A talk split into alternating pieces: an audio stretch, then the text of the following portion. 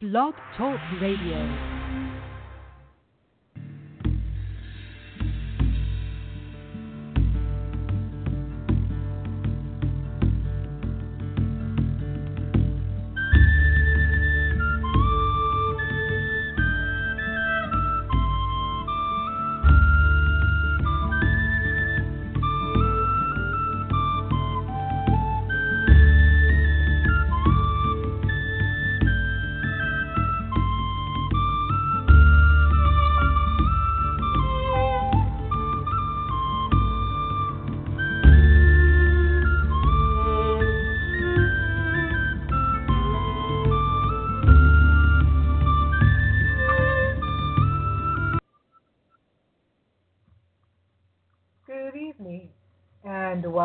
To Seasons of the Witch with Raven and Stephanie Grimassi. Broadcasting live from Massachusetts.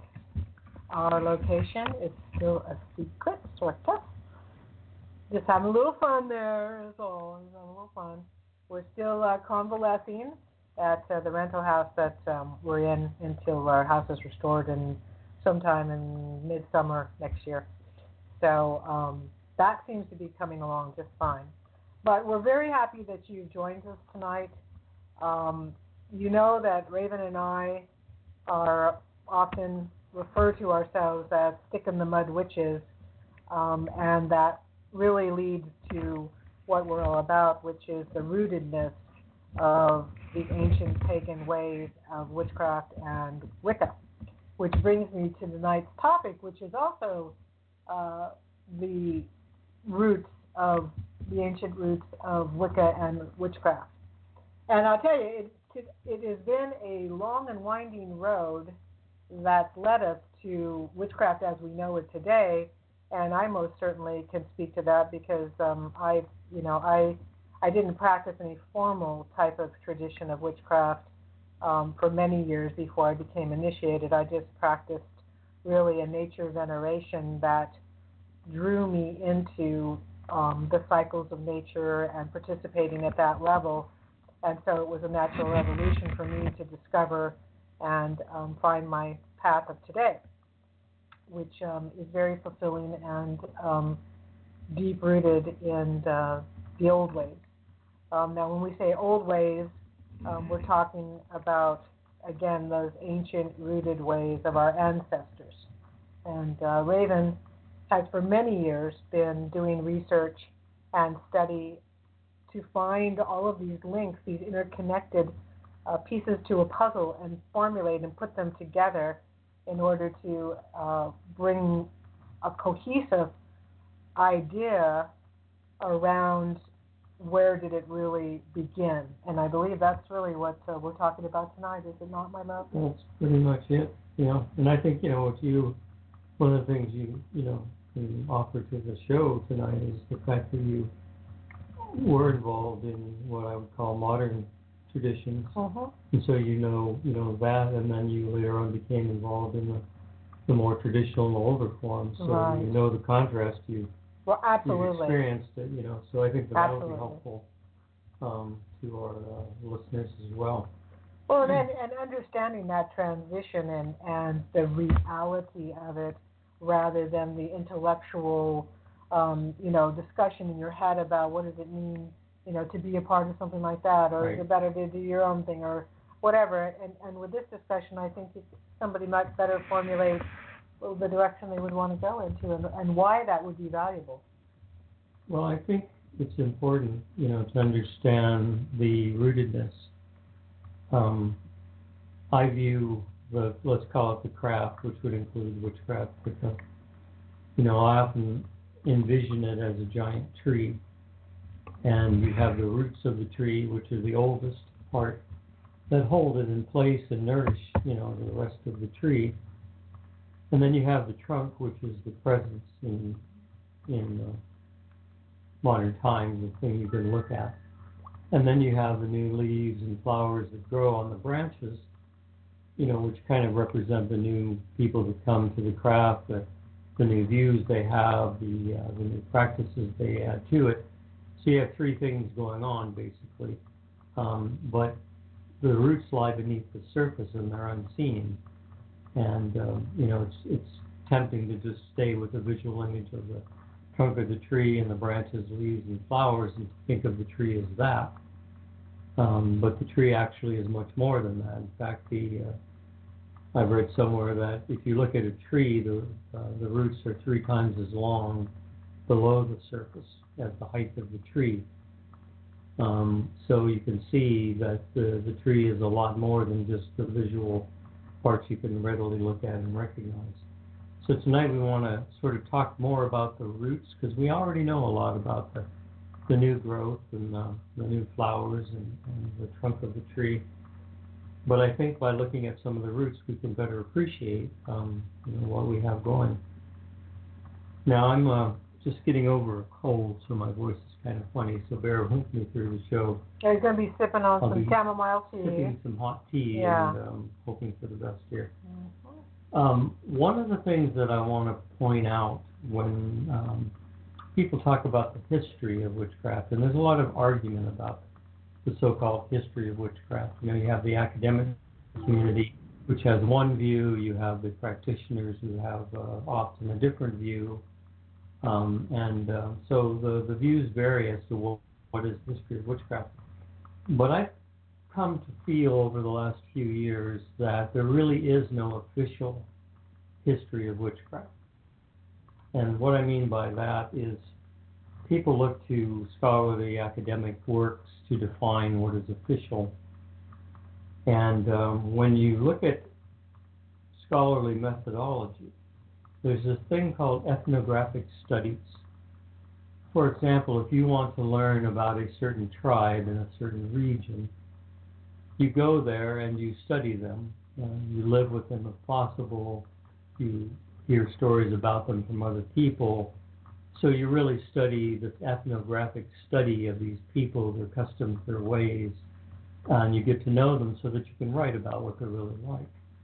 And that's where a lot of um, things come to us, a lot of knowledge about other peoples, tribes, and nations even come from these, uh, the methodology in the ethnographic studies. However, when we look at the so-called history of witchcraft, there isn't that same methodology. There is no ethnographic study of a people who call themselves witches. What we find um, in academic works is the views of non-witches who believe certain things about people they thought were witches. And that whole story of what that is and how that came about is a lot of superstition, folklore, misunderstandings, fears, you know, those types of things, but certainly not an ethnographic study of witches. Uh, nobody did that. Few people actually knew anybody who really was a witch. And the people caught up in the witchcraft trials, very few of them were witches or even folk magic practitioners of any kind. They just happened to be in the wrong place at the wrong time. And yet, all the trial materials and the things that come out of the so-called confessions, which were um, forced by uh, extreme pain through torture, that has become the scholarly uh, view of what witchcraft was and what witches were doing, and you know, it doesn't really, it doesn't really work because it's not an ethnographic study of a real people. The uh, modern um, witchcraft views from the academic community are really more about um, folklore, trial confessions, uh, really about non-witches and their beliefs about witches, and certainly not about studying witches themselves and what they believed in practice. Um, so I want to talk a little bit about origins, you know, because I hear people today they'll talk about various traditions, and um, they'll use words like so and so created this or reconstructed it or you know whatever it might be, pointing to somebody as a founder, let's say like Gerald Gardner.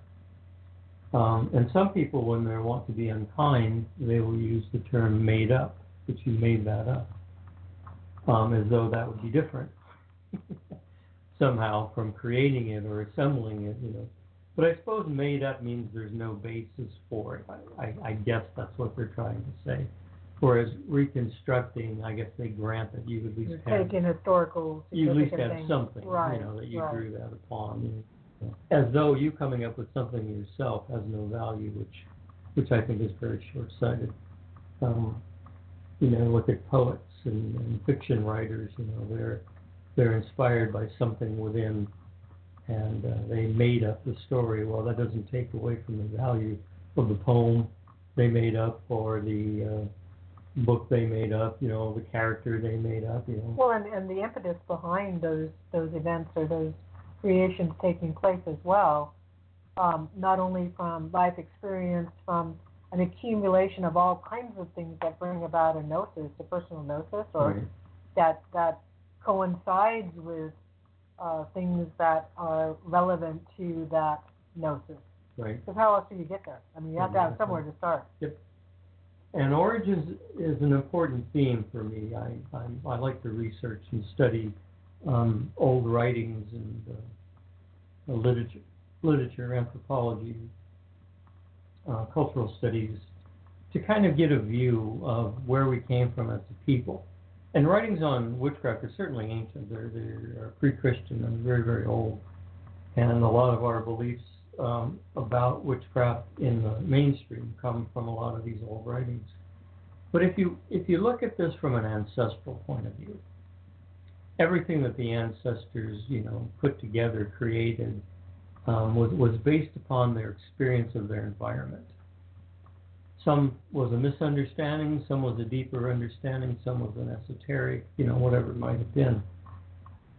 But I believe that our views of magic and witchcraft and mysticism come from the attempt of our primitive ancestors to understand the world around them, to understand things like where the weather came from, what caused lightning and earthquakes, and what was these uh, these orbs of light that seemingly rose from beneath the earth, which are the sun and moon, and where did they come from? What were they? You know, they had no they had no way of really understanding what that could be, and they had to find ways.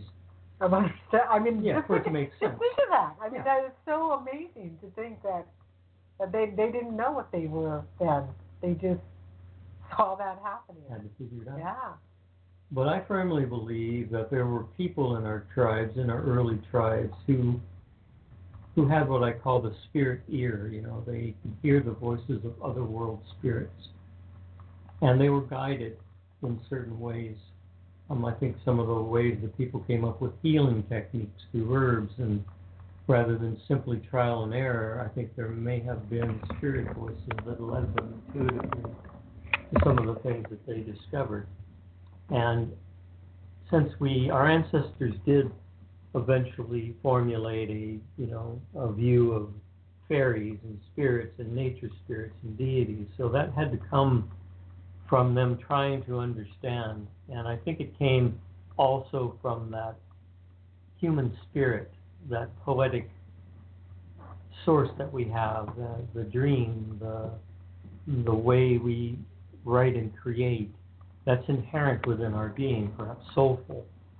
And I so I, I think that that's where a lot of these origins came from of these stories. It was partly, I guess you could say, human imagining, but I think also human experiencing of something otherworldly.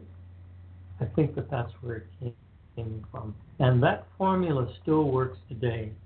You see, there's no reason for us to believe that what inspired our ancestors or what informed our ancestors doesn't function anymore in humanity.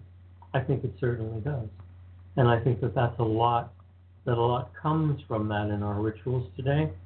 In our magic, when we think we're creating a ritual or putting something together, I think we're tapping into something, something very old, this old formula. Um, if you put something together, you reconstruct, I think you're being guided.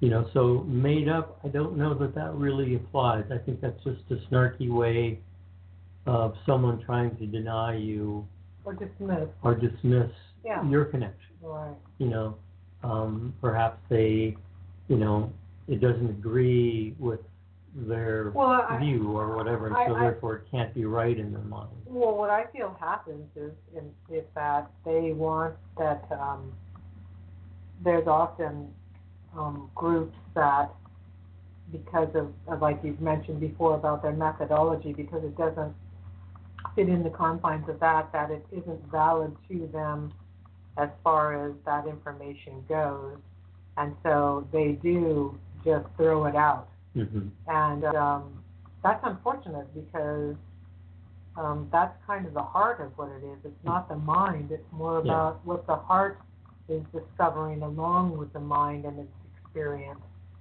um, and it's existential. Right.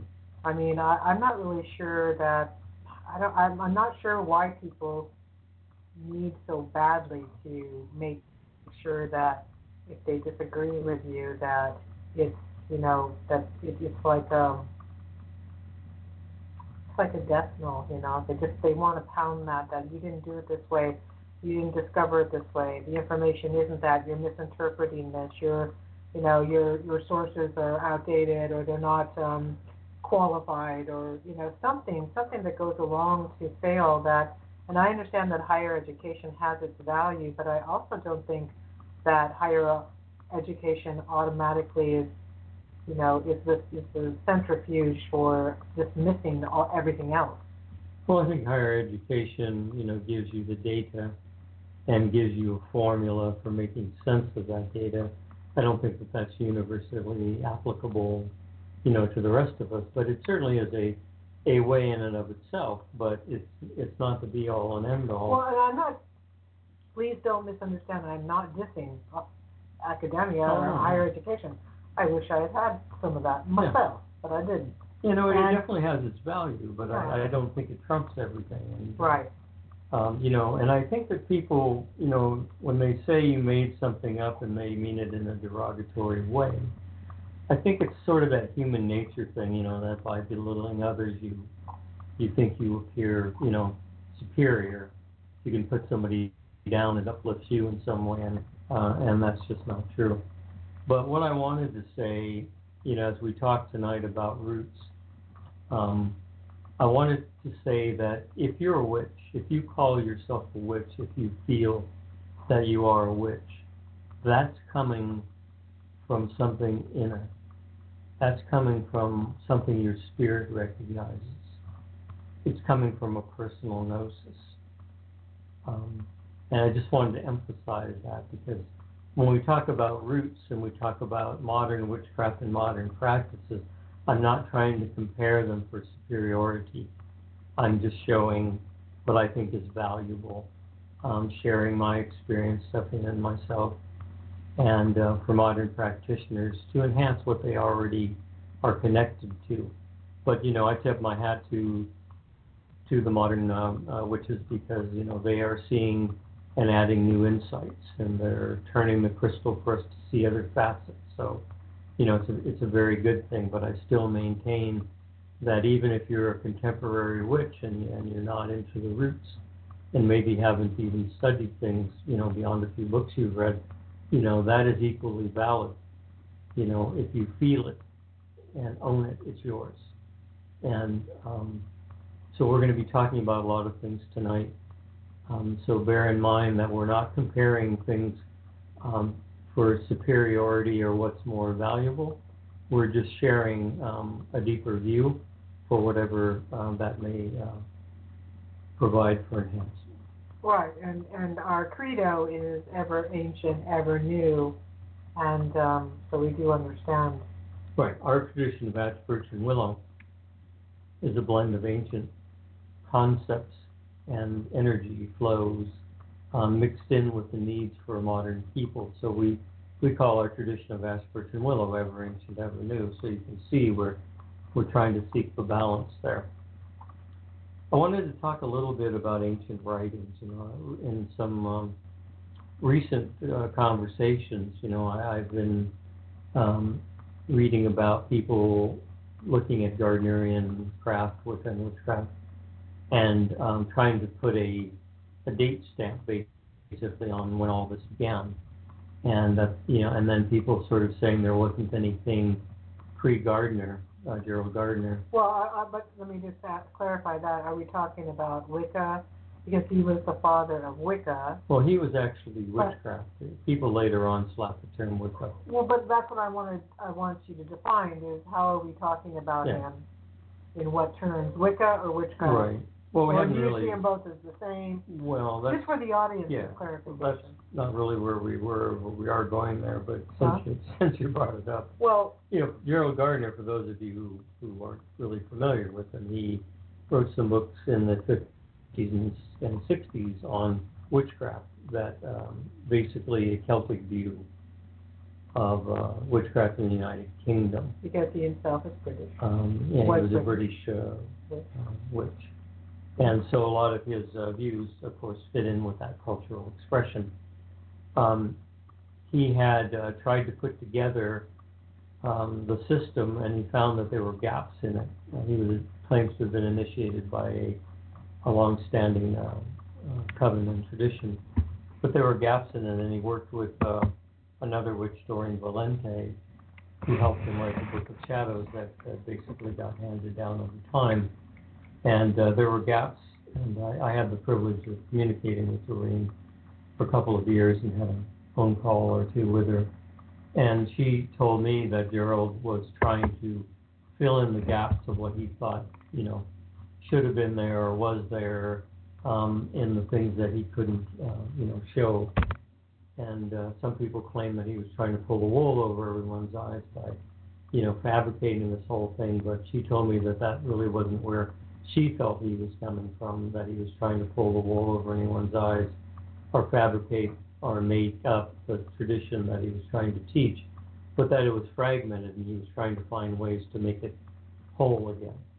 And I think that may have brought him into trouble with people examining it, because later on they found elements from the writings of um, Aleister Crowley and um, some other works, you know, and poetry excerpts that clearly, you know, came from other people. But again, I think this was his attempt to patch the hole uh, rather than try to pull something off. But people have different opinions on that, and and tonight's show is really not on that debate. Does that Yeah. cover that pretty Yeah. much? Yeah. So let's talk a little bit about the ancient writings on witches and witchcraft, um, primarily that are um, pre-Christian, so that we can get a running start at ancient thoughts. Now, the ancient literature, much of it was fiction. So we're not saying that the fictional depiction of the witches is history, but the value of it to me is that when anyone writes fiction, ancient or modern, they try to put into the fiction, you know, real things so that the fiction seems more real. I would say Relatable. Relatable. Yeah. And so that you understand and get a view of the culture. Like, for example, if someone is writing a book on uh, Chicago gangs in the 1920s and 30s, you know, they'll use actual streets and places in Chicago. They'll they'll use uh, slang that was used at the time. They'll use real people in government offices or whatever. And and reading it, you know, it makes it more real because you can see the setting, you know the streets, and so and the slang, you know, the people really spoke in that way. So when you look at ancient writings of witchcraft, it's the same. They're putting in what people believe, whether those beliefs were accurate or not. By reading these ancient writings, we can look at what people believed about witches and witchcraft, and then by adding in other things, folklore and magical knowledge and these types of things, you can then discern really what was true and, and what was just fictional or superstitious. So what we find in the ancient pre-Christian writings is we do find um, a religious connection. Uh, Medea, for example, is a priestess of the goddess Hecate, and um, she casts a ritual circle on the ground. She uses a cauldron, she uses an altar, she uses a knife, and she uses a wand. Um, so we see these tools, these activities, and really the introduction of the deity form in early witchcraft. By itself, that doesn't really prove anything, but when we look at other writings from other eras and other writers, we see similar things. So the theme is surviving over time. And my feelings on that is it survives because it was part of the cultural understanding and had true elements to it. When we um, look at the writings in the early Christian era. It's really fascinating because it actually reflects back more on the pre-Christian ideas of witchcraft. Um, ancient witches were connected to the dead. They spoke with the dead, and um, that shows up in a lot of the stories where people go, heroes, Greek and Roman heroes, go to a witch to be put in touch with the spirit of the dead who they need to speak with. So we find this really old theme. And the reason I'm going to focus a little bit more on these writings um, and the connection they have to Southern Europe is simply because those are the earliest writings we have. So I just look at those as models. I'm not looking at them as, you know, saying that in Italy it was there first or whatever. But we know that in other regions, you know, the culture is there, the people were not reading and writing yet. Um, so we have to look at the earliest writings we have to get a running start, and there just happen to be uh, Greek and Roman writings. So in the Christian era, in the early Christian era, witches are accused of communicating with the dead or professing to be able to communicate with the dead. The church is trying to tell people that witches can't really do that, they just pretend to. Don't go to their meetings, don't go to the crossroads, you know, to be put in touch with the dead because witches are con artists and they're frauds. Um, and that they're trying to con grieving widows out of money, pretending that they can, you know, communicate with the dead. So you see, there's a negative spin, as there always had been, even the, in, even in pre-Christian writings, that the witch is up to no good, and this becomes a constant theme um, throughout the so-called history of witchcraft. And uh, but that's typical human nature. If you're not part of something, if you hear bad things about other people and you tend to believe them because everyone's saying it, um, then your mindset becomes based in that, and you can't possibly think anything good about them. Um, so when witches were up at night um, under the full moon, when everyone else was asleep, um, or at least home, the idea was what are they up to out there? No one could grant that they were up to something good, because the good people were at home. So what were these witches doing out there under the night? And people feared what that might be and they assumed that they were doing it to them. And so, you know, you have that. So when I research witchcraft, I try to pull those elements out. I try to pull out the feelings that the common person had and fears and superstitions they had, and I try to look at the backdrop. What was the setting? Where were these witches at? And the consistency is night, full moon, circles, altars, wands, you know, cauldrons those are the backdrop things that never disappear. The cultural understandings and misunderstandings morph and evolve, so you can see that those things are changing, and I find those things to be less reliable. Whereas when I see the backdrop things continuing century after yeah. century, used in the same way, then I'm beginning to think, okay, this smacks of a tradition, of a valid tradition, mm-hmm. of things that people were actually doing. Um, and so you have that. Right. So witchcraft is really still connected to ancestral veneration and connected deeply with spirits of the dead. And that may separate itself a little bit from Wicca, whereas Wicca has those elements. It's not really steeped as much as I would say witchcraft is. So sometimes you can kind of separate the two. Now, in the 1960s, when I entered the public arena, um, we had witchcraft and Wicca. But for us in the 1960s, it was the same thing. We found that it was easier to say we were Wiccan um, than it was to say we were witches. Because the mainstream people, if you said you were Wicca, then they'd say, "Oh, what is that?" And you, you know, you had a few seconds to try to explain before they slammed the door in your face. Whereas if you started out saying I'm a witch, the door mm-hmm. slammed immediately, you know, because they thought certain things about you. They thought you killed, sacrificed animals, you know, you killed babies, you did all these heinous things, and you worship the devil, and you know, all that. And I think it's interesting to note that Christianity didn't successfully insert the devil uh, fully in place in witchcraft until the 15th century. So that took them over a thousand years Wow. to morph the pre-Christian idea of pagan views of witchcraft into Christian views of witchcraft with the devil.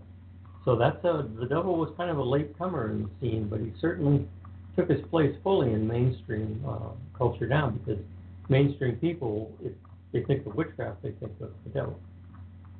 That's Um, the first thing that they'll say. Yeah, that you worship the devil. Yeah, you know, they have these devil, yeah. misconceptions. And we have misconceptions about all kinds of people today, people from other countries, people from other states, you know. Um, we think things about them that, that aren't true, and some of the things are true, and some of the things are stereotypes, and some of the things are based upon bias. So these views we hold about our enemies, uh, people held about witches. You know, when I grew up in the 60s, we were taught to fear the Russians. You know, they were portrayed as our enemy, that they were out to destroy us, that you couldn't trust them, and um, you know that that was our view of Russians, the Russian people, and the Russian government for a long, long time. And it wasn't really until I met Russian immigrants and uh, and people, you know, from Russia who were visiting, and got to know them a little bit that I, I saw what I had been, what my mind had been poisoned to believe about them. I still believe that the Russian uh, government is an enemy to the United States, but I don't believe the Russian people are. Um, so your views have to change in accordance with your experience, and uh, that's where a lot of my views have evolved over time. Uh, when I write now about ancient practices and I see them as valid, it's because I perform them. I've experienced them. I've applied them into my modern practice, and I found them to be um, pretty potent. Are you ready to take a little break? I think a little break might be in order, um, and we I could sip a little bit more tea and come back and talk about some of the um, things that were written about the practice of witchcraft and the beliefs of witches that really show a different picture than the mainstream stereotypes. I think that that may be kind of cool, and then we'll move on to talk about uh, things up into and including contemporary witchcraft. All right. So right now we'll take this little mini break and listen to a song by the lovely Kellianna. Um, I Walk with the Goddess, which is one of my favorite songs. Uh, and then we'll be back and, and we'll keep on chatting. Hope you join us. Thank you.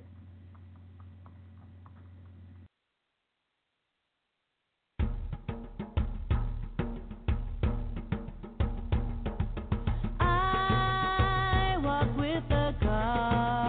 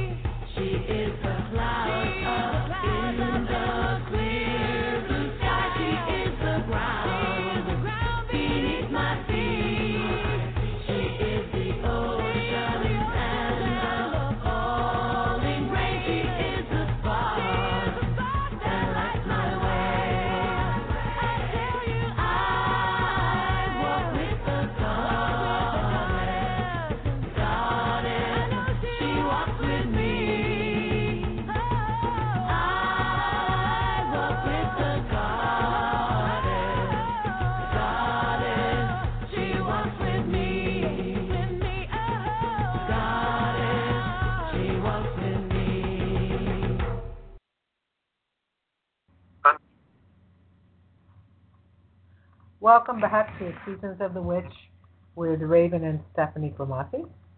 Tonight's topic is all about the ancient roots of witchcraft. And uh, we've just been talking about some of the ancient writings, and I believe Raven wanted to talk a little bit more about that topic.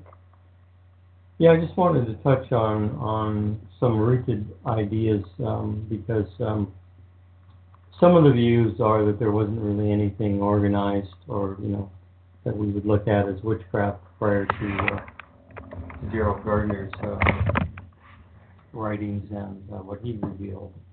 But actually, in um, older writings, uh, the witch does appear within an organized sect um, depiction. For example, uh, Professor Ruth Martin, who's a uh, historian, wrote in her book Witchcraft and the Inquisition in Venice, 1550 through 1650, that the witch was a member of an organized sect. So that was the view in, in those centuries that it wasn't really about an individual as much as it was about people who were organized. And that is really what bothered the church, by the way, is that they felt it was organized, that it wasn't just little individuals here and there in a village. Um, so that became, you know, kind of a, a scary thing for the church. And uh, then we also have um, the writings of uh, Girolamo Tartarotti in the 1700s. And uh, he wrote some interesting things. Um, he wrote uh, the following, and I'm quoting The witches of our time are derived from and are the offspring of the ancient ones, who were followers of Diana and Herodiade, and that their crime is witchcraft, just as it was in the past. So he's writing about, he's calling it in, in our time, which is really the 1700s. He also says the assembly of modern witches, his time period, is nothing less than the ancient ones, and because of this succession, they enjoy all the rights and privileges of their ancestors. So he he viewed it as an ongoing um, society, if you will, of witches. Now he drew the attention of the church at that time because the church's view was that witches uh, worship the devil, and that witchcraft was a distortion of the Christian Mass, of the Catholic Mass, and that um, you know that's what witchcraft was all about. So they they were very upset with him for saying that it was an ancient religion. So he was forced to write an apologia, and in it he contradicted himself and went with the church uh, church's view.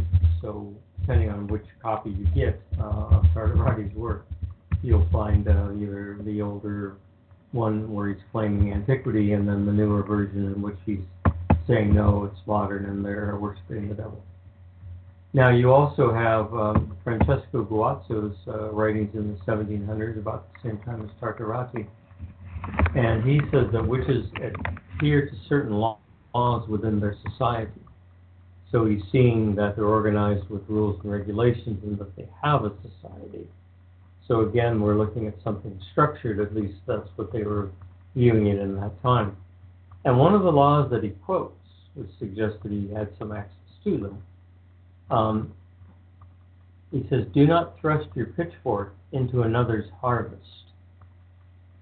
And um, that's a very old law, and it talks about non interference, uh, where witches would not undo something another witch had done or take credit for something another witch had done. Um, and so you would have to go to the witch and talk them into reversing it rather than find a witch who was willing to do it. Because the old law was do not thrust your pitchfork into another's harvest. So I just thought that was kind of an interesting thing. And then when we fast forward to um, the late 1900s, I mean, I'm sorry, 1800s, um, we have the continuing theme because you have a uh, folklorist whose name was Lady Vera de Vera, and she wrote an article in a magazine called La, Rivista of Rome in June 1894.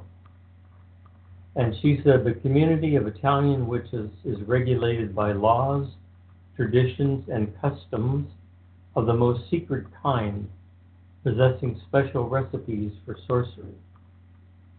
So here we have this view that is pre-Gardnerian of something pretty structured, and the witches gathering in groups. And then when you read about the particulars of it, you find pretty much the same things. Uh, you find witches gathered in circles. You find them having an altar. You find them using various tools, a wand, a blade, um, you know, different things of that nature. Um, in some of the Southern European writings, they they gather skyclad, uh, meaning that they were not wearing any clothing, um, which also showed up in uh, later in Gardnerian craft. So you have a lot of these views um, that really were there prior. Now the rituals that we find in modern times, Gardner and, and so forth, um, on up into today's times, a lot of these are based upon what I would say ancient models or pagan themes, but they may not have all been present at one time. In other words, it may not have actually been a tradition, A cohesive a ritual. that was- cohesive tradition that got yeah, passed on intact, Right. although I think those things did exist. Right. But in the case of Gardner, I mean, it's pretty clear when you look at the material that he's added things from Crowley and, and certain poets of the era and earlier, and, you know, he was mixing things in. But I don't see that as invention. I think it's kind of reconstruction plus, you know, wishful thinking of what he, you know, felt was, was good to bridge those gaps. And I don't think there's anything wrong with that. I don't think it invalidates anything. So the practices. We can say that the, the, the core of the practices, the core of the beliefs are ancient. They are pre-Christian, they are pagan. But the modern application of them is different, can be different. I think we are, a lot of us are doing things that are ever ancient, ever new within our own ritual circles. That's probably very true. I think that if you had a time machine and you could bring a witch from, you know, pre-Christian era and one maybe from the Middle Ages and put them in one of our circles, um, I think that they would recognize certain things and other things would be alien to them, and vice versa. I think if we went back in time and joined, the, um, you know, coven in the uh, pre-Christian era or in um, the Middle Ages, Renaissance period, I think we would find things that we recognized, and then we would find things that we didn't, and we would probably be very shocked about some of the things that we saw, um, especially if it's pre-Christian, um, because it would uh, uh, probably offend some of the modern sensitivity. Uh, Um, but nevertheless, you know, that is our lineage. I believe we have a spiritual lineage, if not a historical lineage.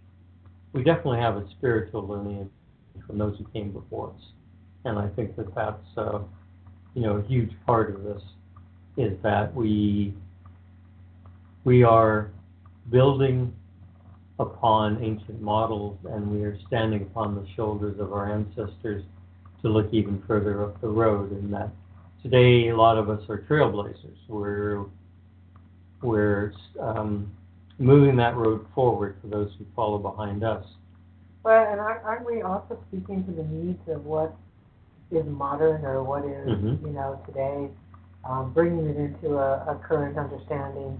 Sure. Um, I still think wanting to uh, create something that's still ancient, but uh, sometimes I think of the things that, for instance, we have on our altars, I'm sure our ancient ancestors did not have access to that kind of stuff.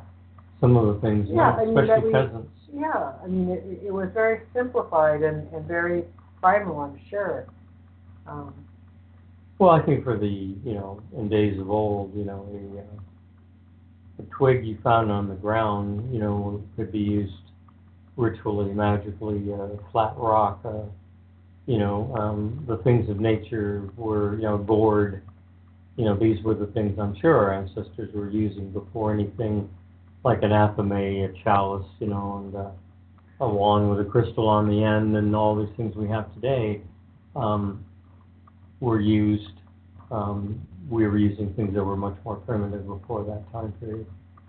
But I think we were using them. In fact, we know that um, in the ancient cult of Mithra, um, well, a Roman cult, that the uh, the, the uh, practitioners of that sect did use a wand, a cup, a pentacle, and a blade. And they also used a sword, which is very Gardnerian kind of assembly of tools there. But that is, you know, thousands of years old. Uh, so it did evolve, and I think it evolved from sticks and gourds and Mhm. things, you know, on up Shells to yeah, shells and all these Sure, things. Uh, sure. you know, and eventually became the modern setting that we have now. I think it would probably would have been extremely rare for a peasant in the Middle Ages to possess a silver chalice, you know. Um, but that's what we use today. Well, when you go, when you were talking about our spiritual heritage uh, versus our, you know, our religious or even magical heritage, that a lot of it isn't it dependent on the needs of the pe- people who are behind it or doing it. Out of, you know, so at one point it's religious, at another point it's more magical, at another point it's more spiritual. I mean, doesn't it to change as time goes on that the need you know when i look at different traditions and see what they're doing compared to what i do in my practice i almost feel like our goals are different.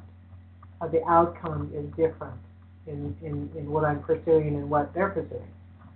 And so the rootedness to that I think is where wherever they go back to to find that rootedness of what they are trying to accomplish through their witchcraft, that you know, being a generalization, um, has to do with like what you were saying. Where where do they go to find that? How do where is their ley line? What is it that they want to bring forward? That is it something that they want to validate their tradition within their practice, or is this just information that unfolds and so then it becomes a it, it has a mind of its own as it evolves, you know. Right.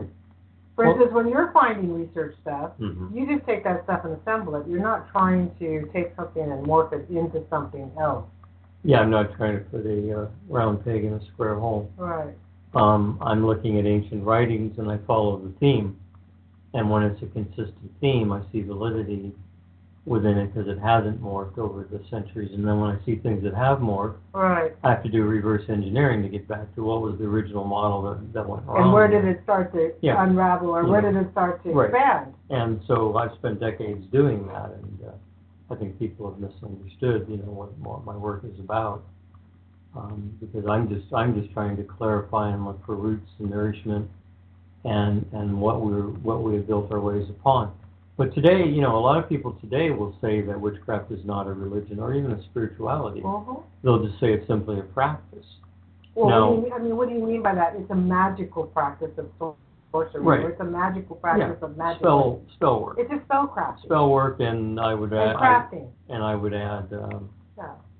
Uh, herbal remedies and Right. healing techniques and Right. things like that. right. So just something to do. Um, it's a it's a craft, you know, like uh, being able to make a like a carpenter can make a table or a cabinet. You know, that's his craft. And so I think for some people, witchcraft is just that. It's a craft. And so they that way they're not really looking for spiritual lineage. They're not looking for roots. They're satisfied with, with their ability to just craft a spell, to work magic, to to heal. Yeah, but they're going to, to sources for that still. I mean, well, some of them aren't really. I mean, they're. I mean, they read a book or two on witchcraft, and then they, you know, then they go off and decide, you know, how their craft is going to be. There are standards in some of the books that people read on witchcraft, because most people that are even call it a craft and not a spirituality or religion, they're still familiar with concepts like the four tools. You know, athame, chalice, wand, and pentacle. They may not use them in any religious or spiritual context, but they've read about them and they've incorporated. So all I'm saying is some of the contemporary witches probably are not really interested in rootedness, and, and therefore probably aren't listening to the radio show. mhm. But what I'm suggesting is that even somebody that just considers it a craft can benefit from the ancestral views of these things and where some sources of power come from. Because some people that practice it just as a craft will still call upon spirits. They don't necessarily have a theology or a a religious or spiritual structure, you know, of these things that they're calling upon but they've read about them and they feel or felt them or experienced them. So they may be able to communicate with the spirit of a stream or the spirit of a rock as a modern experience from personal gnosis. And they're not necessarily looking at, well, how did my ancestors view that? And how did my ancestors call upon them? And what benefit would I get, Get from from that. having that older connection when, heck, I can walk out in the woods today and pick up a rock and I feel connected. Why do I need anything else? Mhm. And if they really feel that way and it really works for them, then that argument is sound. Um, I just think that the more you understand the people that came before you and the energies that they worked with and what has passed into your hands, the more able you are to move beyond your the limitations of self, because there are limitations to self. I mean, even in the mundane, people are only so strong, people are only so bright. There's a mixture of IQs. Mhm. There's a mixture. Everybody has their limitations. Some Mhm. people do well at math. Some people suck at math. You know, Mhm. these are the limitations that humans have. And and when it comes to witchcraft, on your own, it's the same. You there are limitations that you have. Um, but if you could add the abundance of individuals' knowledge and experience that came before you, then you can extend yourself out in a greater way than you can just by the things you are able to do, you know, naturally or intuitively. Those are valuable things, but by adding your ancestral view to it, it, it, it enhances all of that. Does that make sense? Absolutely, yeah. That's great. What we do with this stuff. Um, so, one of the things that we find in, in um, modern times, when people talk about traditional witchcraft, there's a lot of conflict there because you have people that think that it's only British, so they'll come from British traditional Wicca views. Um, they'll uh, there are uh, societies that base themselves upon Egyptian teachings or um, Rosicrucian teachings or Order of the Golden Dawn or Crowley's uh, Silver Star, I believe it was. Um, and so they're drawing upon all these different things, and then what we find in the midst of that is this focus on a Hebraic um, foundation, in which we have Lilith and Lucifer and the misunderstandings of those characters. And a lot of people will call that traditional witchcraft. That that connection And what do call that? to this Hebraic system uh, is traditional witchcraft. But to me, that's kind of an import from the Middle East into and Europe. The Your little- early Europeans didn't have those concepts uh, until they started mixing with Middle Eastern cultures and Egyptian cultures and that type of thing. Um, so to me, traditional witchcraft is older in European terms than the introduction of like Satan and Lilith and all these things. You know, that would have come much later to our Mhm. European ancestors. Mhm. They had already formulated the world, its mysticism, its magic, its deities, its spirits, long before they were exposed to foreign Right. themes. And Right. so, uh, so I, I can't say how, how far back that goes in witchcraft. And the argument becomes, was witchcraft in the Middle East the same thing as witchcraft in Europe? And when you look at the Hebrew definition and words they use for witch, it's actually quite different. They're describing a practitioner who's quite different from um, what witch means in Europe. Um, but I suppose it's close enough for some people to think, well, that was their cultural version of a witch. You know, you don't have to match cultures to be a witch. And I I think that that's true as well. But um, that would be an argument. Now, I, I, I'm not an expert on traditional witchcraft as defined in modern times.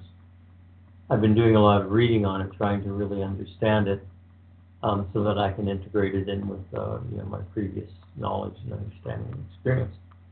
I find it difficult. Um, a lot of them aren't really very open in what they write about, so you have to sort of read between the lines and then compare it to one thing or another. Um, to gauge it as to okay, how does this fit in? Um, what I find less frustrating is kind of what we've tapped into in the Ash Birch and Willow tradition, um, because we were led to an entity, and um, that entity connected us to what I call the stream that flows from the origins, and so we kind of kind of drink from the fount of origins, and um, with the Ash and Willow tradition we've avoided a lot of the complications I encountered in other traditions because we don't look for cultural markers. We don't look for cultural expressions because those limit us. I mean, us as all of us. For example, if I use the term, if I call upon the goddess Diana, I'm limiting feminine divinity down to the idea of my understanding of a particular goddess with particular Attributes. powers and attributes, you know, and so I'm, I've really limited myself plus to express itself to me because I've constrained it. Um, and therefore I'm stuck with the cultural view and I don't have a worldly or even a universal view because I have a cultural view. Um, nothing wrong with the cultural view, but it is limiting. It's as limiting itself as limiting. Um, so what we found through the fount of origins is this idea of non-cultural expressions and that titles um, free us to hear divinity speak rather than to give divinity attributes that we maintain as a culture. So, for example, in the Ash, Birch, and Willow tradition, we call the celestial goddess she of the white round, represented by the moon amidst the stars. Um, that way, we're not calling her by any particular name that would draw people to say, oh, that's Celtic or Italian or German or Greek or Nordic or whatever. Um, it doesn't smack of a cultural um, um, flavor at all, and therefore um, it's easier to experience deity in a in more of a rawness, I think, in more of a, of a, of a purity, so that you can communicate and allow deity to speak to you, introduce itself and teach you about itself by using a title that doesn't constrain divinity to a cultural representation and understanding. So I think it's really important That's right. to that flow. And I'm not, again, I'm not speaking in terms of superiority, but I'm talking about Talking about our experience. our and what we experience, do. but also what I, what I think can enhance things, you know, um, by by by making it less defined, more expansive, mhm. and um, it's funny because even in the terms of you know a tradition itself, that there's um, you know there's there's reasons to follow a structure because it leads to deepening of understanding of the mysteries that are you know revealed as you walk along that path. right, And I, I do think in some ways it, it, it gives you a, um, a, like you were saying, we do have limits, but in this case, that the limit, self-limitation is really um, dictated by the person rather than being able to take the material and really be expansive on that as well. You know, Mm. she of the deep of the pla- I mean, he of the deep of the places and she the white round. I mean, there's so much more there to explore or to have come back to you than there is, for instance, with you know a, a God that's defined as the God that He is this and Right. this is what He does. right. This is where He lives. this is what He'll do and what He won't do. You know, I mean, these right. are these Yeah. are finite things that Yeah, have been assigned to to these um, personifications of, of the divine. But some people like that finite. They like the kind of coziness of having everything spelled out. Well, I mean, we use we use defined deed. We use you know Hecate. We have Diana. We have. Mhm. I mean, it's not like we're void of it. It's just that in our personal practice that we we utilize our. Sure. Yeah, and Birch and Willow, I mean, you're free to call upon other leaders if you want to do that. But, you know, for me, if I sit down and I decide I want to connect with uh, Hecate, Hecate, um, I realize that I'm I'm interfacing with a deity that I have read about, heard things about, and have expectations about. envision her as in uh, control of this or that realm, and so there's already a pre-existing thing that I'm relating to, and, and then everything I do and think is based on that preconceived notion, and I have that experience based upon that preconceived notion. Rarely does Hecate ever, you know, in, in, intercede and say, "Well, let me tell you about things you don't know about me." I mean, Right. that has happened on occasion, but generally she just seems fine with you working within that model that that had pre-existed, and she was just working with you. Um, whereas when I work with the Ash Birch and Willow deities, he of the deep wooded places, when I first encountered him from the fount of origin, um, it was meeting something that felt familiar and yet was unknown to me. And I had to work with him to really understand who and what he was, and to leave behind some of my preconceived notions of an antlered god or a god of the woods, and to see what was being portrayed or delivered by an entity who was teaching me about it was quite a unique experience. It's an ongoing experience. And it is, and it's so, it, it's I don't even know how to, I don't know what the words to use it. I mean, I'm not trying to be overly, um, you know, excitable about it, but when you're walking in the forest and you think about he in the deep wooded places, it's the vibration or the resonance of that, that uh, environment that I Right. feel him in. Right. It, it, it, he is that. He is the deep wooded places. Yeah, the mind of the forest, Right. the soul of the forest. Right. You can feel it, and and I think that that's why the the antlered god, you know, became prominent in some of the uh, the pagan sects, and later on into the witchcraft, uh, some witchcraft systems, is because that primal experience of our ancestors in when we lived in the forest, the stag was a powerful being, and um, you know its antlers looked like tree branches, and the tree branches you know, pressed up against the celestial sky, and there was all these images you could put into that. Well, and along with that, can you briefly talk about the covenant between the hunted and the hunter? Yeah, I, Because I mean that is Yeah. part and parcel of that connection to that energy there of right. of man's um, connection to that in so Right. many ways beyond you know I mean food and clothing and you know everything that it is. Yeah, that that uh, covenant, uh, the hunter and the hunted, it's something that uh, Joseph Campbell talked about a little bit, and it also shows up in some uh, anthropological, archaeological studies. Um, essentially, what it is is the the stag held such prominence in in the cultural thinking of the woodland people, and they depended upon it for food and clothing and tools. Um, and, but it also had a spiritual connection of the being itself, um, the prowess, the, uh, the, majesty of the creature. Um, and so when they killed one, um, they apologized to the beast, the life force of the beast, for having to take its life, but they promised it renewal of life in exchange for the gift of giving itself uh, for food, clothing, and tools. So the covenant between the hunter and the hunter was, I will kill you, but I will cause you to live again. And the way that they did that was through subtle ways and then also through ritual ways. One of the ritual ways they did it is the antlers would be taken and made into a headdress. And then the person in the ritual would dance to the drums or flutes or you know whatever the music might have been at the time and thus animate the stag give life back to the stag through mimicking it being animated once again in the ritual dance with the antlers. So the, the covenant was fulfilled i return life to you. Um, they would also sometimes uh, wear an antler tip on a necklace and then there would be many people would be wearing them and so that that one rack of antlers was being animated by multiple people in the tribe and passed on. You know, a father may pass on an antler tip to his son.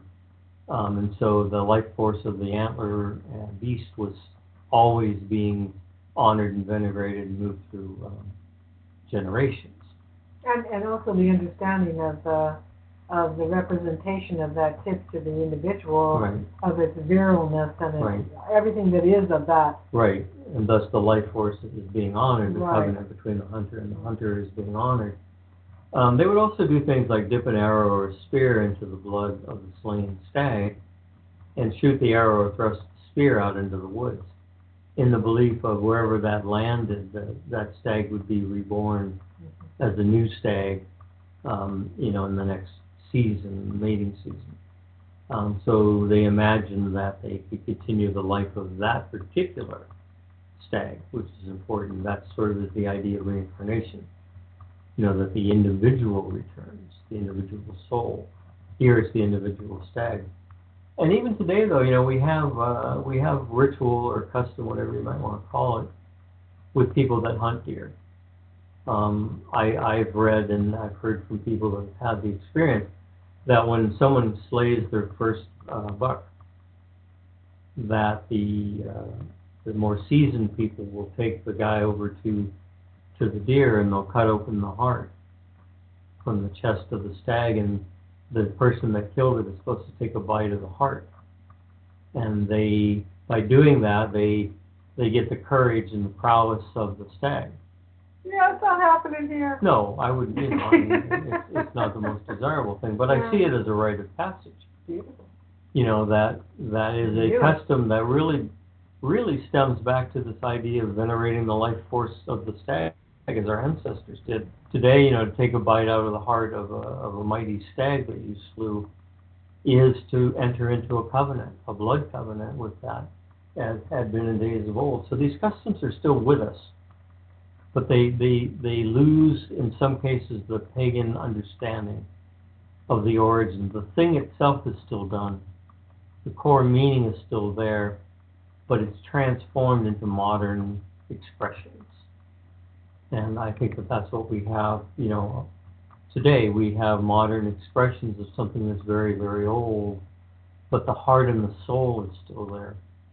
And to me, that's what I'm talking about when I'm talking about the roots and being a root tender is for people like you and me and the people in our tradition to see value in the spirituality, in the soul, in the heartfelt things that really help us recognize who we are, who we are as a people, witches, who we are as individuals, um, where our magic is rooted. And I think that these are really important things because we can draw back upon them. Things can knock us down as individuals they can dishearten us. You know, they can, you know, we fall away from our practice uh, for whatever reasons, and so we can sometimes start stop practicing the craft. But if we're truly witches, we never stop feeling it. We never stop the connection to the rootedness of where this all came from, what was handed to us, what was taught, what whispers in the air to us. You know, in the 60s we used to call it the voice of the wind. And somebody would say, Well, how do you know that?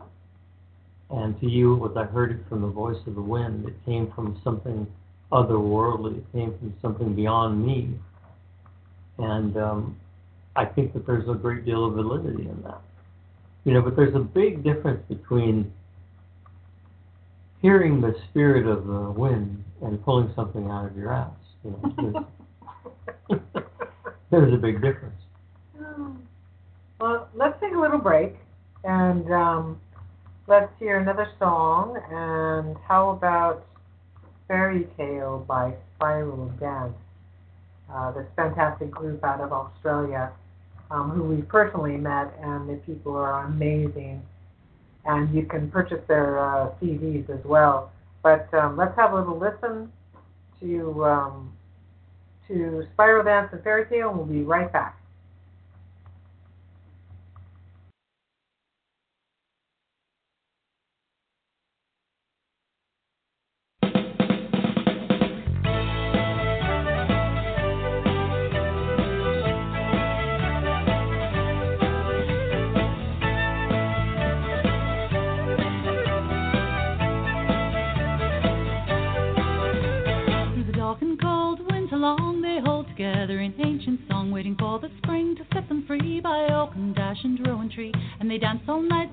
Does rise and spread its beams across the skies. Then they'll speak their secrets wise in the arms of the great stone circle. And if you go around Widdishin, there's fairy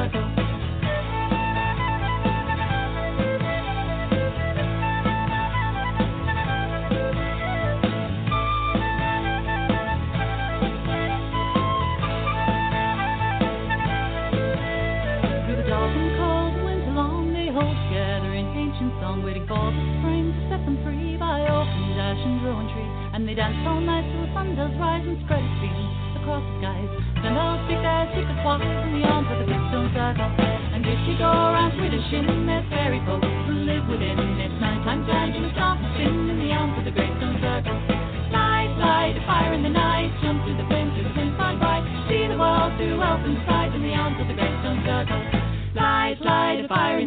jump through the flames, through the flames shine bright. See the world through open sight in the arms of the great stone circle. Light, light, fire in the night, jump through the flames, through the flames shine bright. See the world through open sight in the arms of the great stone circle.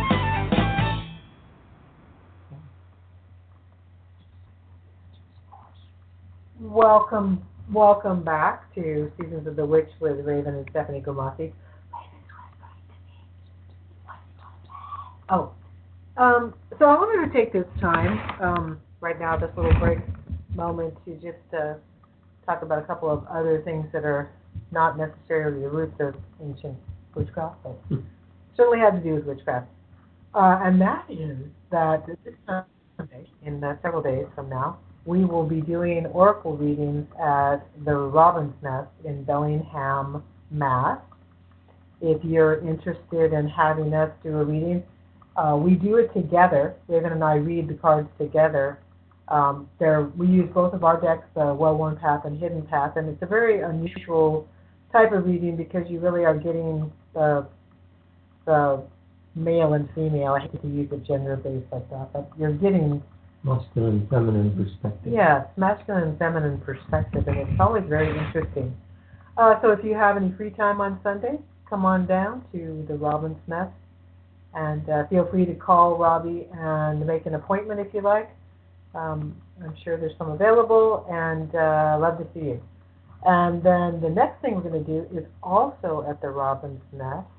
This will be the last event for us, for a last official event for us for the year and that is we do Yule um, at the Robin's Nest. And this will be, I think, our fifth year of doing it, and um, it's a it's a wonderful time. Um, Robbie has the the room is just decorated beautifully, and um, it's uh, it's a great little ritual that we do, and And celebration. and celebration. So if you feel uh, you would like to come and be a part of that, again, all you have to do is just call Robbie, and uh, she'll she'll she'll reserve a spot for you. It is on, I believe. Oh, I'm going to get it wrong, Robbie. Don't get mad. I believe it's on the um, 15th of December, Friday the 15th of December, and. Um, We'll check on that. It'll be posted on our. yeah, we'll post it on the on the walls. In fact, I think I just did post it not too long ago. Um, then uh, we also have a question coming up um, that somebody asked in the chat room that we'd like to answer to. I just also wanted to say that we will not be attending PantheaCon in 2018. uh, we're still, um, you know, we still have the house to deal with. Uh, there's a lot going on still in our personal lives, and uh, we really need to stay home this year and kind of beef up um, and get ready for whatever's coming next. Yeah. Um, so I just wanted to put that out there. We're sad we won't be, but hopefully we'll be there in 2019. So um, anyway, Raven, would you uh, like to? T- uh, the, the question in the in the chat room is, what is your opinion on Dion Fortune? Well, for those of you who don't know Dion, Dion Fortune, she she was a, an occultist, and um, I believe she was at one time uh, uh, in the Golden Dawn. I could be mistaken, but I think she was. Um, then she uh, created her own order. I think it was called the Order of Light. Um, Theosophical. um, No, I wouldn't call it. Yeah, it was more of occult yeah. society. Yeah. Yeah. But she wrote um, she wrote a lot of fiction, and her fiction was actually based upon actual experience experiences that she had. So her fictions are not entirely fiction, so they're kind of worth reading about because she is actually one of the characters in each of the stories, but you don't know it's her. Sometimes it's a man, and um, but she talks about um, ritual techniques and uh, correspondences, some uh, magical woods and plants and stuff that were used, and so it's really worth worth reading. Now she later on wrote some factual uh, uh, nonfiction books, which were uh, about magic, occultism, other worlds and planes, and I think wasn't the in the uh, chat room didn't they refer to a particular book? Yeah, reading uh, Psychic Self-Defense. psychic self-defense. Um, I put her up pretty high among uh, magical people and occultists of her era. Um, some of the things that they believed and taught in, in that time is a bit dated, and so you have to kind of look, you know, in, into uh, uh, other ways of viewing that particular thing. But um, she's one of the few uh, people that uh, didn't write with uh, little tricks to uh, keep you from stumbling upon the truth. Uh, some occultists did. They they put blinders in there, which would throw you off. They would put in incorrect correspondences, and they figured um, if you were able to figure out that they were wrong, and then go to the trouble of finding out what might have been right, that then you could proceed on your own. You were savvy enough to do it. Oh my gosh. But a lot of them put stuff in, so you have to be really careful. Crowley does a little bit of that.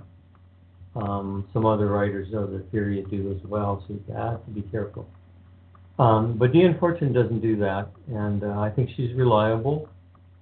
Um, and I think she was a very sound uh, occultist. I've I've read just about everything she wrote, and the only thing I ever had trouble with was uh, a book that was called something like the Cosmic Doctrine, I think it was. I had to read that sucker three times to figure out what she was saying. Um, it's a very complex book. Um, I read it in my 20s and again in my 30s, and then I think late 40s. And uh, finally, I was able to really put it together. But uh, she's she's very highbrow. Um, so other occultists, you know, of the time period, you had a lot of societies back then. Um, the Rosicrucians and the Golden Dawn and Crowley's uh, Order and uh, a lot of other things. And some of them actually, interestingly enough, connected with what they thought were um, extraterrestrial beings, which I thought was interesting. And when you read about those particular writings, almost, pardon me, almost without exception, they point to the Pleiades. And um, what I find interesting about that is when you look at some of the island um, religions, like uh, the Polynesians and whatnot, they have stories of the star gods. These were gods that came down from the stars. And a lot of them point to the Pleiades as the origins of these star gods. And there's a um, several Indian tribes, and I think one is the uh, Ojibwa, uh, who also talk about uh, star gods, and they point to the Pleiades as the home of the gods of the of these star beings. They, I'm sorry, they call them gods of these star beings.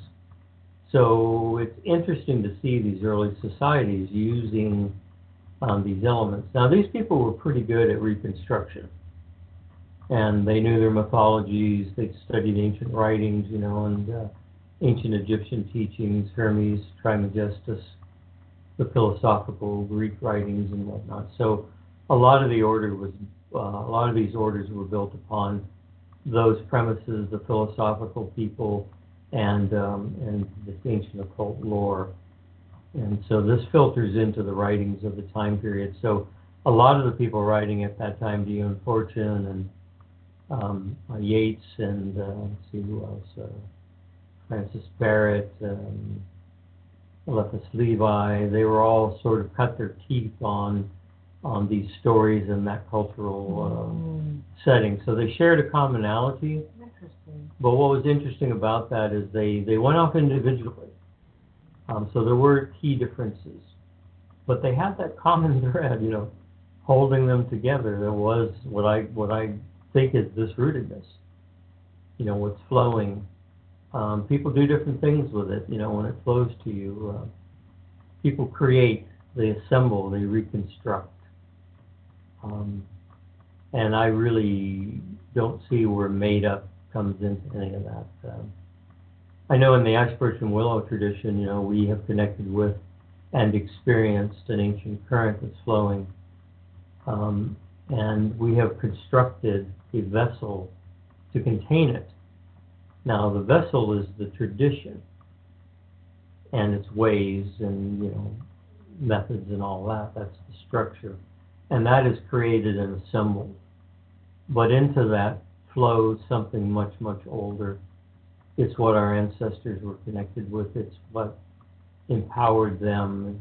It's, it's what moved them along. It's what allowed occultists to face persecution and to risk their very lives to practice the things they did in the societies that, that rejected them and, and would kill them if they knew that they were practicing these things. You have to believe pretty strongly in something. You have to experience something pretty strongly in order to face the uh, possibility of being killed for what you do. So, what do you think that they were? What were they looking for? What were they wanting to experience through those types of things? Yeah. I mean, Well, I, I don't think. I mean, life. You know, because life was so different then Yeah. compared to what it is now, and what we're looking for in our practice, or Mhm. you know, in this time and space, what's happening, and how is that assisting us, and how is that directing us and guiding us, and our focus, you know, attention put on that to where it leads us. Where I wonder what was going on with them. Were they were they after the same? Were they seeking the same thing that seekers seek, seek today, or again was it dictated by what was going on, you know, in the world and you know what I'm saying, or Yeah. or is that is that underlying current of occultism always been the same, and they're always looking for the same thing? I don't know. Well, I, I think it is. I think at the core they are looking for the same thing. It's just the people look in different places for it. Mm. Um, what is at the core for our ancestors and us today and everything that we're doing? I would boil it down to seeking purpose. Why are we here? It's three great I was mysteries. just going to say, Where did we come from? uh, Why are we here and what happens after this lifetime? And for our ancestors, it was a little bit more simple. Life wasn't as complicated. Um, and, and yet they, they bathed themselves in the experience of the spirit of the land. They knew that communication was coming to them from somewhere else. And because they believed that, it gave them hope and confidence because they felt something knew more than they did and was able to guide them to finding their purpose. So out of that came spirit voices, oracle methods, um, charms, uh, veneration, offerings, to encourage the spirit voice to carry them, to speak to them, to teach them purpose. Why am I here? But but but somebody asked, is that it, it was was a big part of that was connected with divinity? I don't think so necessarily. I I- think divinity came later down the road. Yeah. I think that originally it was more primal. They knew there was something there, and I think it was spirits, spirit voices or entities before it was deities. I think deities came, Spirits of the land, spirits of the yeah, sky, things spirits could, of the of a rock, Yeah. something that yeah. could talk. You could carry a rock in your pocket Mhm. or your pouch. Um, I think the deity came much, much later when they began to look outside of their containment field of culture to then try to figure out, you know, what were the stars? What was the sun and moon? Where did thunder and lightning come from? You know, that seemed to be above us, something greater, almost Out of our control and, and out of otherworldly. this world. Yeah, absolutely. And so I think that maybe that was the emphasis for yeah. oh wait a minute, there's something greater than these spirits, you know, and and so, you know, I, I think that that's probably where we started to interface with the idea of what eventually became deity. Right. Um, but again, some modern practitioners of witchcraft they don't work with deities, so to them it's irrelevant. Well, I some do, and it's very relevant. So I wanna I wanna go back to you addressing the idea of purpose because I know um, as I have now um, advanced towards renewal at this stage of my life, looking back and not looking back at myself, but looking back at a younger generation now, that I see it's it's not a desperation to find purpose, but it's really an anxious thing to find purpose. And I think it's because there's so much pressure from everywhere. There's so many people involved in watching and pushing and pressuring because of because of, the way society is now, because of the um, electronic age. That I think that that younger people, I can see how purpose changes over each decade of life because things change and shift. well, I don't think purpose changes so much as the way that people go about finding purpose, or even really understanding if that's what they're trying to do. Oh, I think your purpose shifts from decade to decade. You're a maiden, you're a mother, you're a crone. Those are definitely different roles that you're playing, and the purpose behind them is is dictated by the choices that you've made in your life and where it's leading you to. I mean, there is purpose in being a mother, right? There's purpose Well, in being Well, yeah, but I'm talking more about esoteric. Yeah, I'm talking more about purpose of even being Uh, in the world. I itself. agree. I agree. The soul. Why are we even doing this? See how You men know. and women think differently, The folks. analytical versus conceptual. Yeah, that you just you you just witnessed that. So while there is purpose in in aspects of our life, I mean, there's a purpose in the work we do and parenting we do, but that's not the kind of purpose I'm talking about. right, I I know what you're saying. It's it's it's soul purpose. People have been It's- trying to it's- figure out Yeah. why we're here and what is the meaning of Right. life. You know, life has its own meaning. Um, and we Yeah, try to, because by the time you recognize it, yeah. yeah, I mean it is. What is that? Life is its own answer. Own answer, Yeah, yeah. life is its own What is the meaning of life? Life Yeah. is its own answer. living it? You know, to cherish it, to to embrace it, to um, you know, there's that line from the Martian Chronicles. I've got it as a Mm. video on my um, in my photo album. Um, and he talks about the meaning of life, and uh, um, he says life is to be savored, luxuriated in, um, and that it is it is in and of itself the answer. But I think you know today um, people are trying to find the answer in so many different ways, and um, one of the obstacles is this instant self gratification. It doesn't really allow you to get to purpose; it distracts you.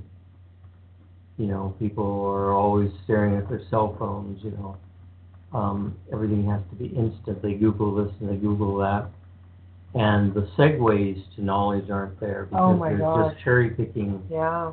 uh, this and that, and then trying to, to construct that into a holistic view of something.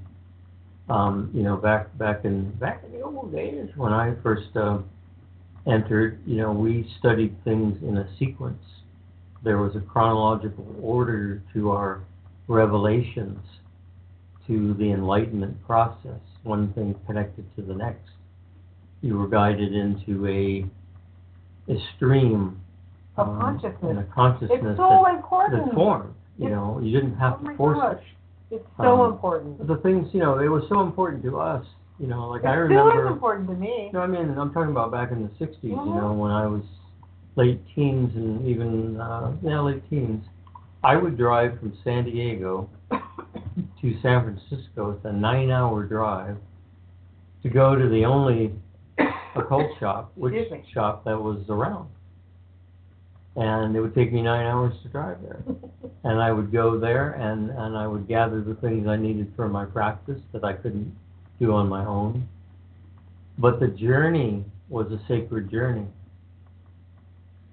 You know, we, you and I, as we know, we've had people who live in Connecticut, which is a 20 minute or 30 minute ride, Uh-uh. who we've offered individual instruction to, and they say, Oh, I don't want to drive out of state. Well, you know, it's 20 minutes. But that, that, that idea of how I'm going to limit myself, you know. In my day, I would take a nine hour drive, and it was a sacred journey to a place that I could get the things that I felt I needed, and then nine hours back. But I did it because of my dedication to seeking purpose, to understanding where I was in the scheme of it all, and what I had to contribute, and what I could receive. Um, and that kind of effort and that kind of focus is really very, very important. But what I see a lot today is everything's instant. And because it's instant, if anything's going to take more time, it's not worth it. You get frustrated. You know, even waiting for something to download, I've seen people give up. You know, because, oh, it's just, you know, it's not worth it, it's taking too long. Well, what is taking too long for what?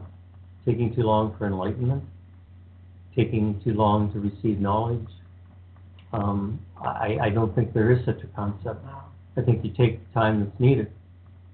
Um, and I think that that's what our ancestors were all about. They immersed themselves in the importance of what was happening at the time. Mhm. They received, they were open, they worked with it. Um, one of my early teachers used to say, a witch never gives up because when you give up, you lose your power. So when you have a phrase like, and as my will, so mote it be, if you end a spell with that, what you've just said is as strong as my personal will is, I I put that into the spell that the spell be as complete.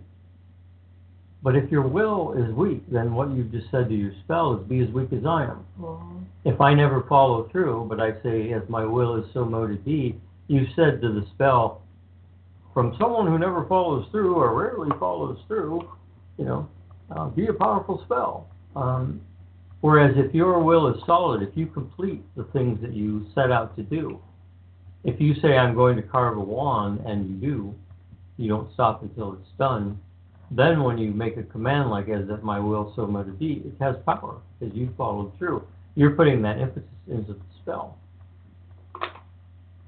Right, and and uh, Michael in the in the um, chat room says the more you put into your search or your journey, the more rewarding it will be. It's the time you take, the it's the time and the effort that you put in it that makes the difference, and this also makes it more sacred. Again, Yes. bringing the sacredness back to Sacredness is huge. what what you do. Yeah, because that empowers you. You know, I mean, I mean, I, I hate to use myself as the reference, but you know, going back to the story of driving nine hours to get something, when I came back with that something, Oh my God! it was sacred and valuable to me, and I used it sparingly. You know, um, because it held great importance. It, it took me 18 hours of driving. You know. And so, to me, there was extra juju in that, and I felt a sense of accomplishment, and I, I would even say pride. And I think that that empowered me when I used these things because I had gone to great effort to acquire them. Um, and even going to great effort to make something of your own. Uh, all these things contribute and they pile up in your magical resonance. All these things you've done and the efforts that you've put out become part of your strength. And I think that if everything that you're doing is, oh, well, if it doesn't happen in a couple minutes, or I don't want to drive down the street to get a candle, so I think I'll just put it off, or uh, this Google thing's taking too long to download, or this article someone wrote is too long, I don't want to read it, it's more than three paragraphs, you know. Um, I've seen people do that, and, and I think that they don't understand how disempowering that is. Mm. You know, they want something quick and easy, and go, okay, yeah, I can do that. Uh, you know, well, yeah, you can do that, and it may work for you nicely. Like the so motor be thing. Yeah, you know, um, will but and- but there is something to be said for sacredness and for rootedness and the power that you can draw upon. Because when you're low and down and weak, you can tap into something beyond yourself. That's what I do. That's what's gotten us through some pretty hard times. You know, we had the near fatal car crash in 2015. I had the diagnosis of terminal cancer in 2016. And then in 2017, our house was hit by lightning and devastated by the fire. Um, and those are things greater than I am, greater than you and I are. But it was the rootedness of the things that I held to be true about purpose, that I held to be true about my views of the spirit and the spirit of the land and, and my craft and everything I've worked for and my codes and what I believe. And one thing I firmly believe from my experience is that the universe is not out to destroy us. We can misinterpret these things. The universe has only plans for our successful spiritual evolution. And when you can fall back into that greater purpose, that greater theme, you can get through things like a near fatal accident, a cancer diagnosis, your house catching on fire. I don't see these as things done to me. I see them as opportunities for me to draw upon my strengths, to reassure and confirm everything that I've come to believe over time. Mhm. And it's just a blessing in disguise. And that is a blessing to me because I am a maniac. Hmm. it keeps me on track. Yeah. But this is rootedness, you know. This is where, you know, when the winds blow hard, the roots of that tree are holding it in place and the branches sway, but it's those roots that are going to keep that tree in place when the storms come. So to me, that's the value of rootedness. When the storms of life come to me and to Stephanie, we dig in with the roots that deep that dig deeply into spirituality, into ancestral views, um, into the origin, the fount, and we get through the storm. We weather the storm because of the security of the roots. Absolutely. That's a beautiful way to say it. And everyone else can as well. Yeah. Okay. No, you have one thing. No.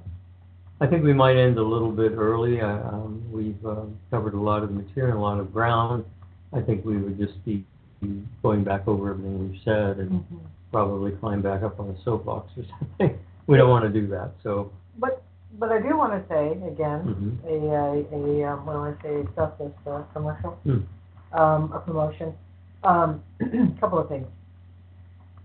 I'm still trying to get back to Ravensloft to bring that up to current. However, what I have envisioned is I am going to have a very big Black Friday sale on Black Friday, which will be a week from this coming Friday, the day after Thanksgiving, and also on Cyber Monday. It'll go through the whole weekend.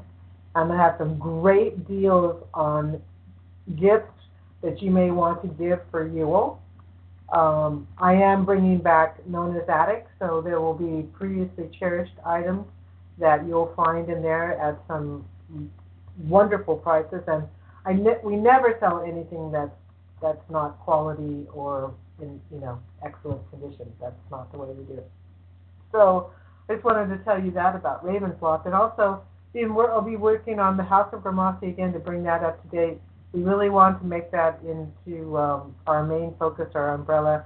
So um, you know, there's just Raven and I are just um, uh, working at all of this, trying to get all of this done, in between all of the other personal life things that are occurring at the same time. And we appreciate so much everybody's continued support and um, and your um, interest in what we do and what we're what we continue to do. We'll be announcing that our um, our courses will be reopening again um, after the first of the year. The Italian witchcraft and um, uh, Ash, and Willow and Inner Mysteries will be opening up again for registration. Our, our current course, which goes very well with the topic that we had tonight, which is the ancient roots of witchcraft, our course called um, Old World Witchcraft. It's 13 months long, and it is a fantastic, if I do say so myself, foundational um, course of study that is rooted in these old ancient ways. And um, there's not only information uh, involved in the lesson material, but there's also um, exercises for people to do, and there's an online uh, Facebook group um, which isn't as active as it should be, but it's there for people to ask questions, to discussions, etc. That as, that actually goes along with all of our courses of study. So just wanted to drop that on you too. Yeah, I would also like to mention that um, I received a word Oh, that yes, my yes. publisher Weiser um, has accepted uh, my proposal for a book titled "The Arts of Witchery." Congratulations. Thank you. What we knew in the night, and it's a combination of ever ancient, ever new because it. I'm trying to bring back the things that were forgotten, and the things that were jettisoned by um, things that had normally appeared in books in the 60s was jettisoned in the 1980s and on because after the well, the 1980s began the the self-styled approach that it was all within you, it was all intuitive, do your own thing, and they dropped a lot of the traditional stuff and uh, some of the arts of the craft um, that were well known in the 50s and 60s to the degree that a lot of these things aren't known anymore. They just haven't been passed on. So the book is an attempt to bring back the, these these important things, to bring back the rootedness, but to blend it back in, you know, for modern people contemporary practice. But the book actually will cover the whole gamut, the arts of witchery.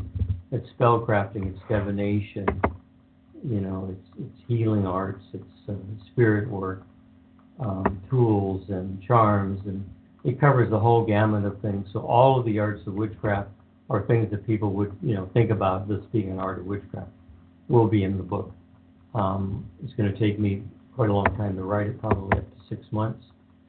And then it has to go to the publisher for editing and the artwork and uh, cover design and all that stuff. So books take a long time to come out. Um, but I just throw that out there. Um, this is probably not probably it is the accumulation of some 47 years of adult practice of witchcraft that I'm putting into um, to one volume. So it should be uh, significant reading. Yes, it will be. I can't wait to see what the cover is, which of course Raven has no control over, but I Mhm. still, it's gonna be awesome, I'm sure. I hope it will be a good cover. Yeah. You don't always get the cover that you imagined. Sometimes you get ones that you don't like at all, and I've had a couple of those. Um, but you know, and even titles of the book, uh, the publisher change. has final say over Yeah. cover, over title, and sometimes even over what you're writing. Um, so a book doesn't always turn out to be the way the author had envisioned it when we started out, but but I'm a stubborn old Aries, and I, I, I normally um, get it close to what I wanted. So I guess that's a that's a wrap for tonight. That's a wrap for We tonight. thank you all for listening to the show. Um, we hope that some of the things we talked about um, can give you food for thought. And um, we hope that you have a blessed um, Thanksgiving, um, however you celebrate it. Um, it's a day of showing gratitude, and uh, we will certainly be doing that as we do each and every day of our lives. Mm. Because without you, we cannot live the life that we live, and we would not have come to, to today to where we are without your support That's and love sure. and prayers and, and everything that you contribute to our lives. Absolutely. You folks are the wind beneath our wings. So thank you so much, and good night until you hear from us again. Be blessed and be witchy. Seasons of the Witch signing off.